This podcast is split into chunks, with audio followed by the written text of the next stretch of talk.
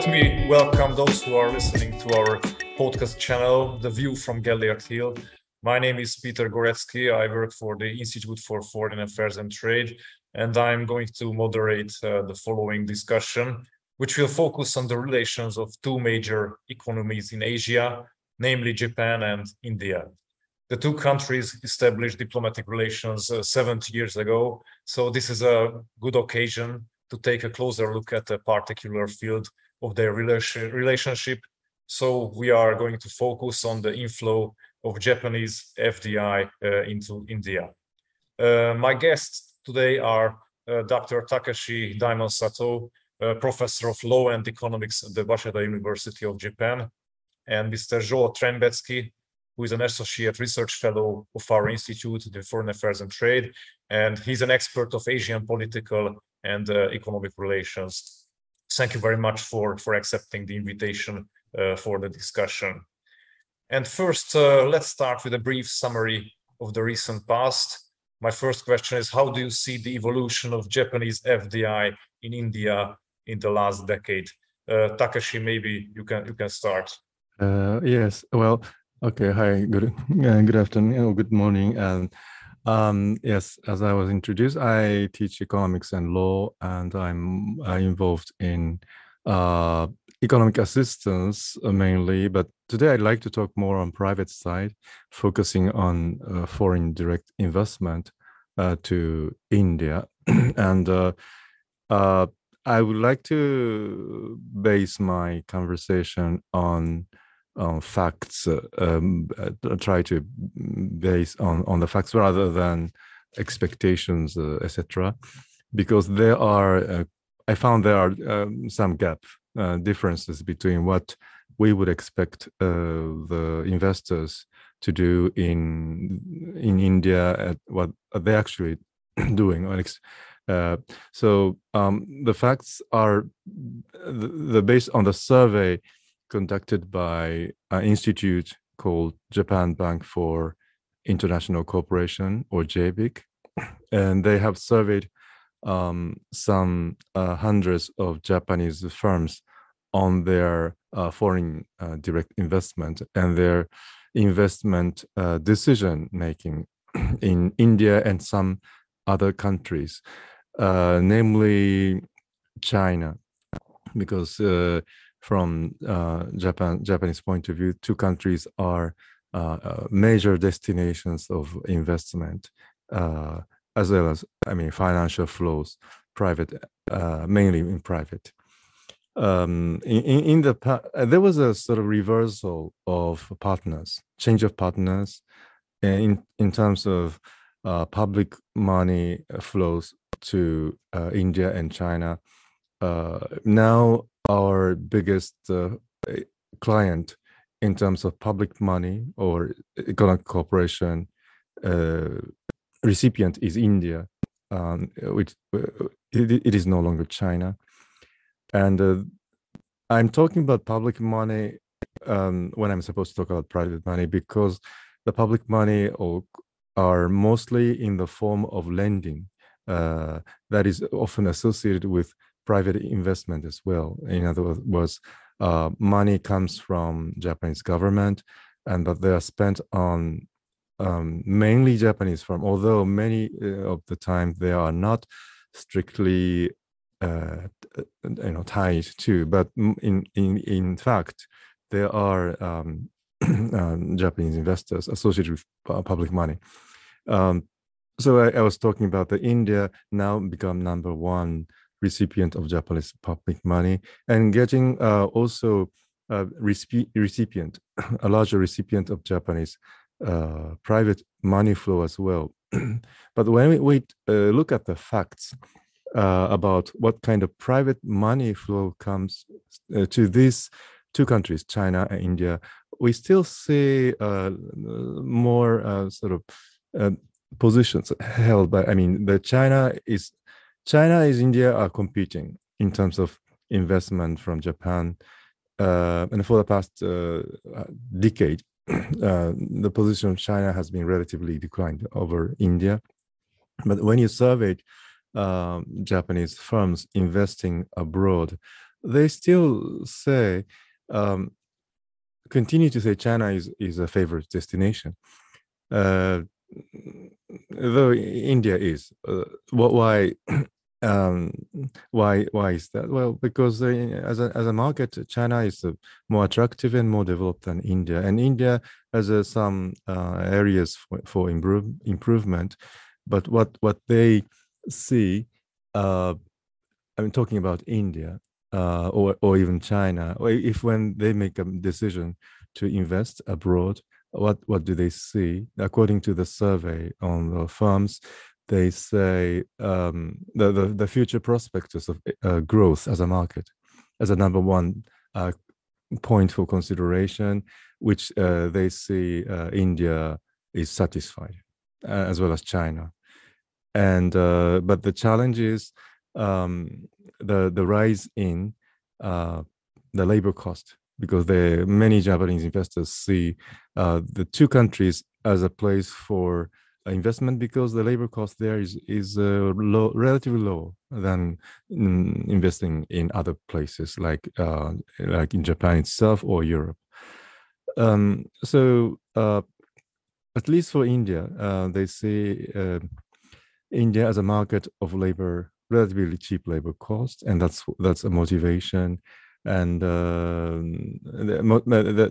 but but if it rises the labor cost rises it becomes a constraint and they see increasingly india as um, uh, the labor cost is increasing uh, these these days. And uh, that's a sort of a factor of constraint. And uh, of course in in terms of china they they see other risks uh, as a country because the you know it is for Japanese investors, there are a lot of un- uncertainties in China in terms of uh, politics, etc., social uh, instability, and so, so, on as a major challenge, which they see India has a, has less. Uh, that, that's what they they say. But in terms of um, comparative, again, perspective of FDI of um, China, India, uh, they they see uh, there are um, although you know eh, when we talk about the past two years there are uh, the, the investment in the two countries has been sort of uh, has not been so increased because of the covid situation but according to a survey conducted uh, recently about their future prospectus they want to invest uh, more on india because of uh, now the, the, the conflict between the China and uh, U.S. Uh, trade and other uh, areas on human rights, etc., uh, and even military conflict. So in, uh, they they would still consider this as a challenge for investing in China. but still, you know, there's it, we cannot, according to survey, uh, on Japanese firms, we cannot deterministically say that um, China is now over and India is uh, uh is is number is now our nature claim. That that is not what the data shows. What the survey shows. So unlike what the uh, news, you know, journalists or newspapers says about uh, politics on frictions on U.S. China and the country risks on China. Uh, still, I see uh, Japanese investors see China as a still um, major uh, destination of investment, but India is becoming uh, sort of a next place to to go. So uh, overall, um, you know, when they make, I see when they make a decision about investment in India, although I don't know if all of the sectors are related to, uh, I mean, sort of competing uh, competing with India and China. I mean, they, they may be they may be comp- competing in some areas, but they are complementing each other probably. But uh, also added to that is international relations in, in a global sense. International relations uh, uh is their uh, considerations but uh, uh, to to my a little bit of surprise, the, the business do not see these uh, political situations as a, as a major constraint, but uh, they see more of uh, the market uh, specific factors like labor costs and um, you know market market systems, regulations, and so on, as a major reasons for investment or not investment. And for these reasons, uh, I, I, see uh, the, the, the survey.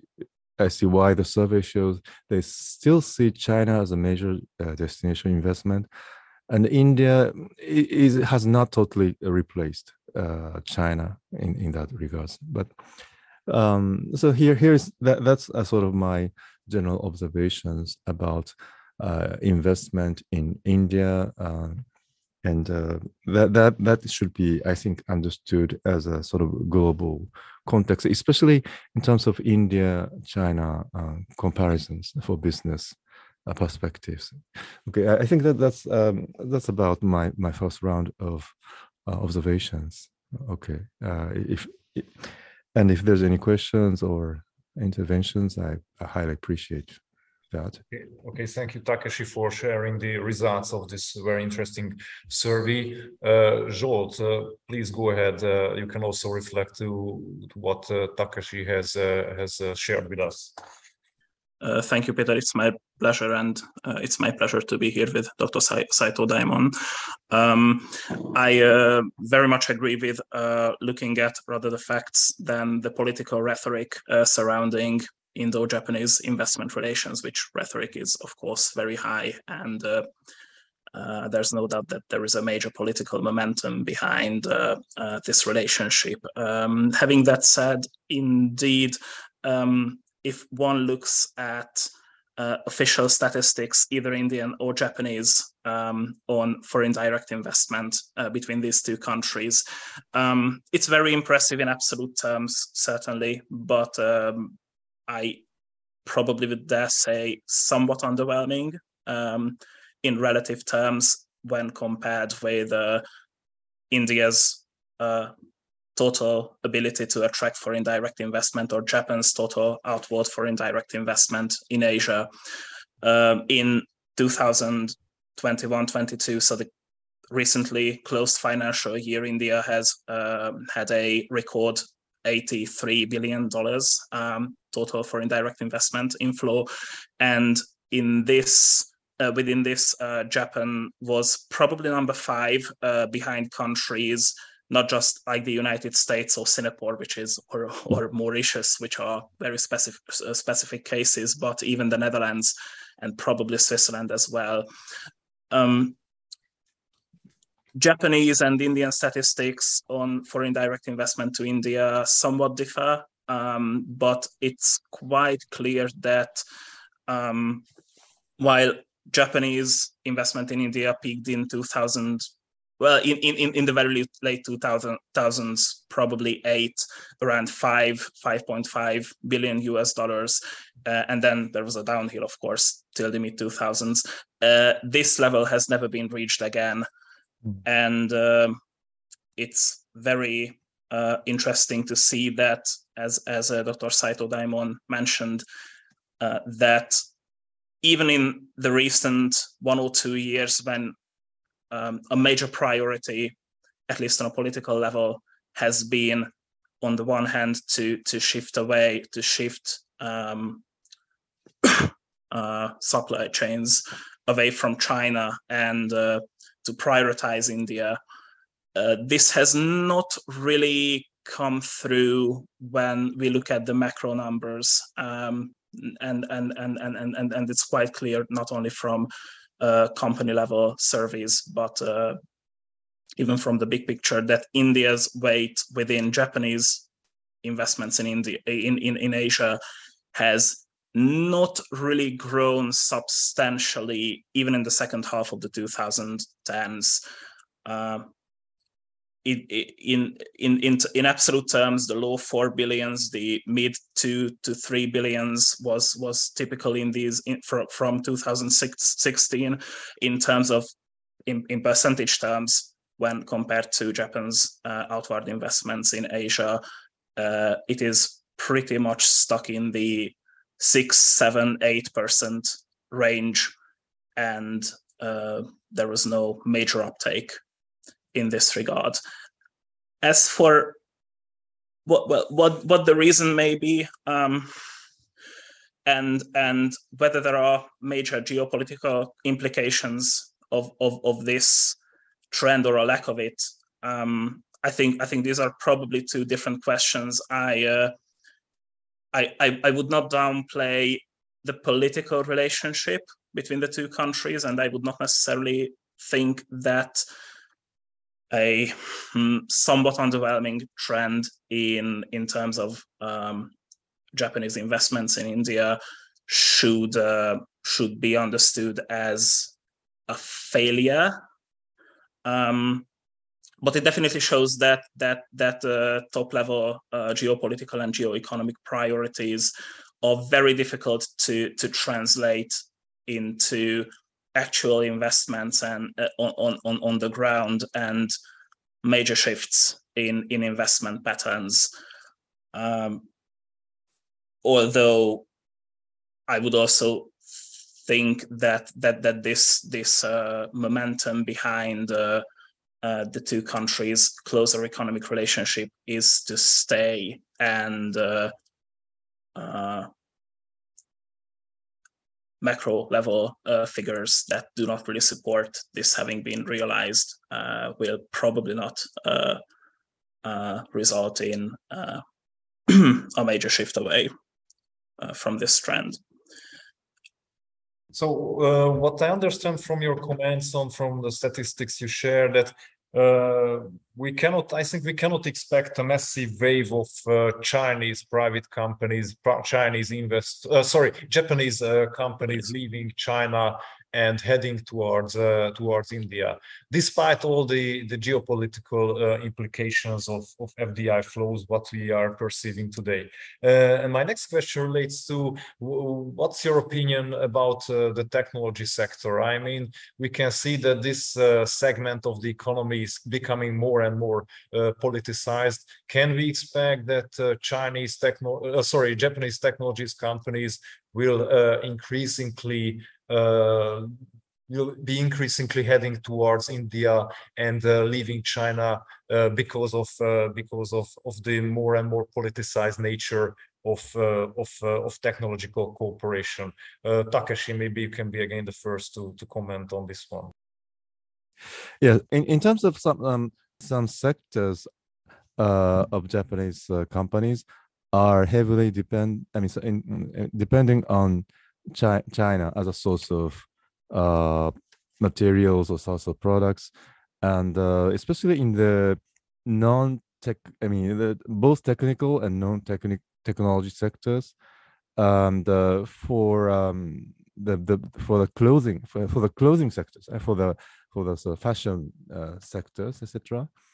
Uh, I know. I mean, there are a lot of uh, uh, crit criticism uh, of that, but there are a lot of clothing companies uh, of Japan made in uh, Uyghur, Xinjiang, Uyghur regions, using their cottons, etc., uh, which they uh, face a lot of um, critic criticism, and they are, they may be withdrawing. I mean, I don't know, but for technology sectors uh, as well, uh, you know, I com compared with other competitors of Japanese technology sector, which which used to be very competitive, but I, from my point of view, it's, it's, no longer as competitive as uh, Apple or Samsung. And um, but in, in some specific sectors, I, I, I you know, I, I still see that there are a lot of interdependence between Japan's and other countries. But for the let's say um, some technology sectors use for the uh,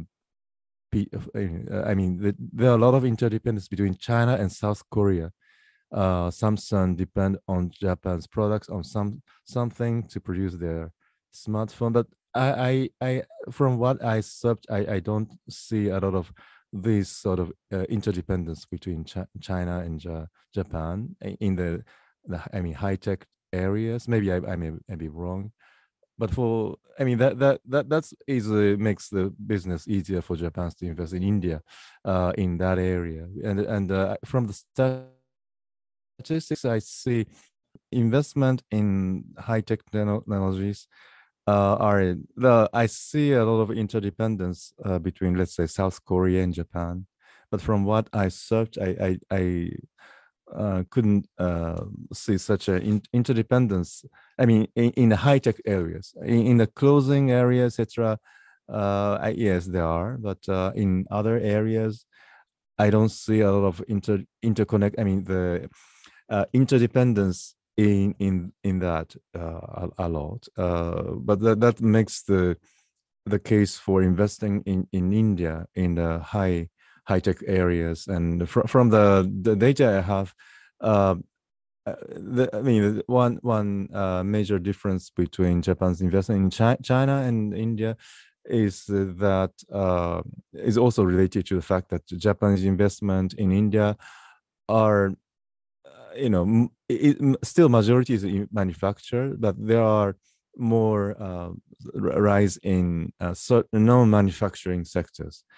Uh, non-manufacturing sectors are not necessarily high tech, but they, they include, uh, I don't know, the, the service sector and so on. But um, but I, I, I don't know. Um, there, there are rooms for Japanese manufacturing companies to uh, get business in, in, in India, I, I, I think. But fr from the sort of survey I conducted in India some time ago, a lot of uh, companies uh, say it's really difficult to make uh, uh you know run the business. It takes a, I mean, a lot more time than than in China and in other Southeast Asian countries uh, because of a lot of um, you know issues uh, that they face in, in, in everyday business. Uh, so I, I, it's it's it's true that the Japanese uh, companies feel a little bit um, constrained to invest in India due to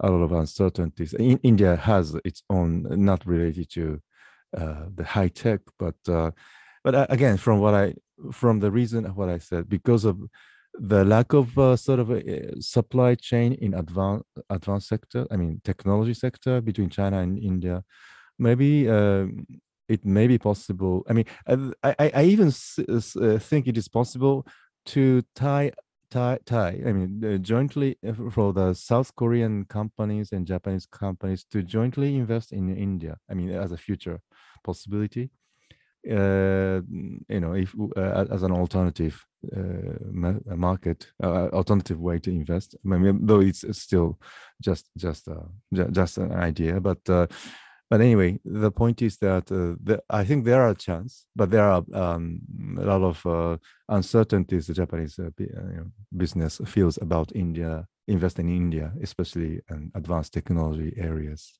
Yes, that, that's my impression. Thank you very much, uh, Zsolt. What about you? Uh, thank you. I, I, I, I believe what I would add or what I would further elaborate on is, is what uh, Dr. Sato Daimon said about uh, how difficult it is to run a business in India. And here again, I should think that the momentum behind shifting Japanese investments from China to uh, the, the political momentum from China to India uh, is to stay. But whether this will be translated into actual investments or uh, investments in in in a volume that is substantial uh, probably will depend less on on either this on this political momentum or on on on Japan's geo-economic preferences and more on India's ability to to reform and to improve on its infrastructure uh, because um, there has been quite considerable improvement since the mid 2010s but that should not uh, make us forget that India is still a very restrictive and difficult investment climate. Uh, climate. Um, either when it comes to manufacturing, which is is a, a, clear policy priority for the Indian government to boost, uh, but even in manufacturing, but definitely in services, in retail, uh, it's it's a very um, rigidly uh, regulated market even today, despite, as I said, very considerable improvements in in recent years. Um, bureaucratic inefficiencies are still a major major issue. The legal system is overburdened and heavily favors local uh, actors over foreign investors. And uh, I I believe it was a JETRO studies study, if I'm not mistaken, uh, that Japanese companies investing in, in in in India tend to fear not necessarily negative trends or or or or or uh, um, um, not ideal uh, profit rates, but rather a catastrophic loss of their investment because of, of legal issues. Um, and I believe that that and and and relatively poor infrastructure, blackouts, uh, turnaround time in ports or in or in uh, checkpoints in, across the country are probably even more of an issue when it comes to to the high tech sector than uh, than when it comes to relatively low tech like cloth manu- manufacturing or lower tech manufacturing industries. So I believe uh, land acquisition is still uh, a nightmare in India, and and reforms on that front have absolutely failed since 2014, which which was a huge expectation that that the land acquisition issues would be fixed on a on a union level in India. Uh, they haven't been. Um, so ag- ag- ag- again, I I believe political support for this shift away from China is probably important. Probably will make some difference, but uh, uh, it really depends on India's ability to reform. Um, whether this will um, uh, come to fruition to any degree that that can be uh, considered substantial. I don't know if I'm making sense and if I'm answering your question. Yeah, absolutely. So you you mentioned uh, uh, let's say obstacles for for uh, increasing the uh, the Japanese FDI inflow to India. You mentioned the rising labor costs. You mentioned uh, the poor infrastructure. the let's say challenging legal background in India can you identify some some niche areas or or break breakthrough sectors or or industrial segments in which uh, there are huge potential for uh, for Japanese uh, companies in, in India. Uh, well, my idea is maybe it could be the, the automotive industry, but I'm very curious to hear your your comments and, and opinions that we are witnessing a, revolution in the uh, in the automotive industry along the shift to to electromobility. Um, but there's just uh, just an just an idea from my side. Uh, what's your opinion? Um, which segments or or uh, or sectors could be could offer uh, very breakthrough uh, opportunities for for increasing the, the, Japanese FDI to to India? So I wanted to start by adding one issue on labor uh, there's labor labor cost issues and labor uh, union issues uh, in India. I mean, in India in, in this particular, uh, and that's the sort of uh, an issue I often hear from Japanese companies investing in India. Uh, they have to deal with the, the, the strong sense of sort of I mean the labor like rights, which which that which is missing in in China in in the China large extent, which makes uh, ironic uh, ironically or not non-Japanese investment in China easier. and uh, I mean, I'm not saying the dictatorship is better than democracy, but but in in uh, the business some business circle uh, feel in that way in, in a sense, i mean and also it, it, that's makes that that is why i, I uh, one of the automotive company of japan suzuki made a success initially since the 1980s, knowing those uh, complications that India society has in terms of managing labor and knowing the labor structure, uh, you know, how to deal with uh, the Indian workers, uh, have their own, you know, strong sense of the, the, the labor the labor rights as a union and stuff and so on. So uh, Suzuki Motor uh, has also ventured with uh, the lo local automobile uh, industry and then made it made it success successful in, in the 80s and a lot of uh, other uh, automobile automotive com companies uh, seems to following uh, suit but still i think for, for india market suzuki um, remains the large larger largest share i mean tata suzuki and so on. Um, the future area i don't know. I, I frankly, I for electronics stuff, I I see more. I mean, more Korean uh, manufacturers are making more successful. Uh, so I that's why I suggest maybe uh, Japan alone cannot compete with those those competitors now. But uh, I don't know. I I have no clue about uh, other industry. But automobile uh, industry, I think they, they have already shown some success, and other companies might follow. Uh, yes, that's my observation. Thank you. Yes, uh, if, if if if if I could just add one thing, uh, Dr. Sato Daimon and, and, and Peter, you two mentioned the auto uh, manufacturing sector, and and indeed, um, that, that, that that definitely has huge potentials. That's already a large market, and I believe the Indian government expects that India's car park, as it is today, uh, about 40 50% of it needs to be replaced in this decade so an already large market and further openings uh, uh, opening there. And and and then we haven't yet talked about uh, uh, the spread of electric cars. Um, by the way a similar sector could have been smartphones electronics but as as, as dr sato daimon mentioned that that probably is a sector where uh, other countries south korea for example are bigger players currently than japanese companies.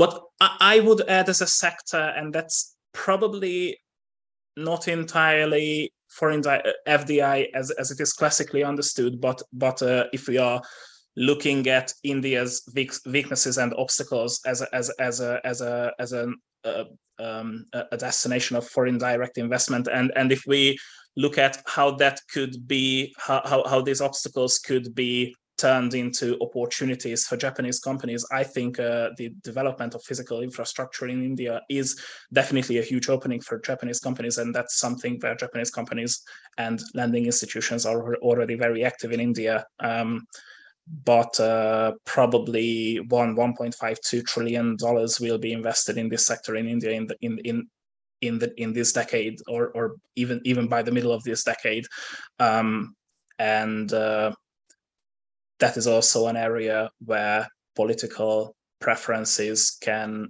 probably be turned into reality easier than uh, when it comes to manufacturing or the high tech sector. So I probably would highlight infrastructure as, on the one hand, as an obstacle to Japanese investment in India, but uh, on the other hand, precisely because of the shortcomings, short, the current shortcomings of India's physical infrastructure, also as an opportunity, if, if that makes sense.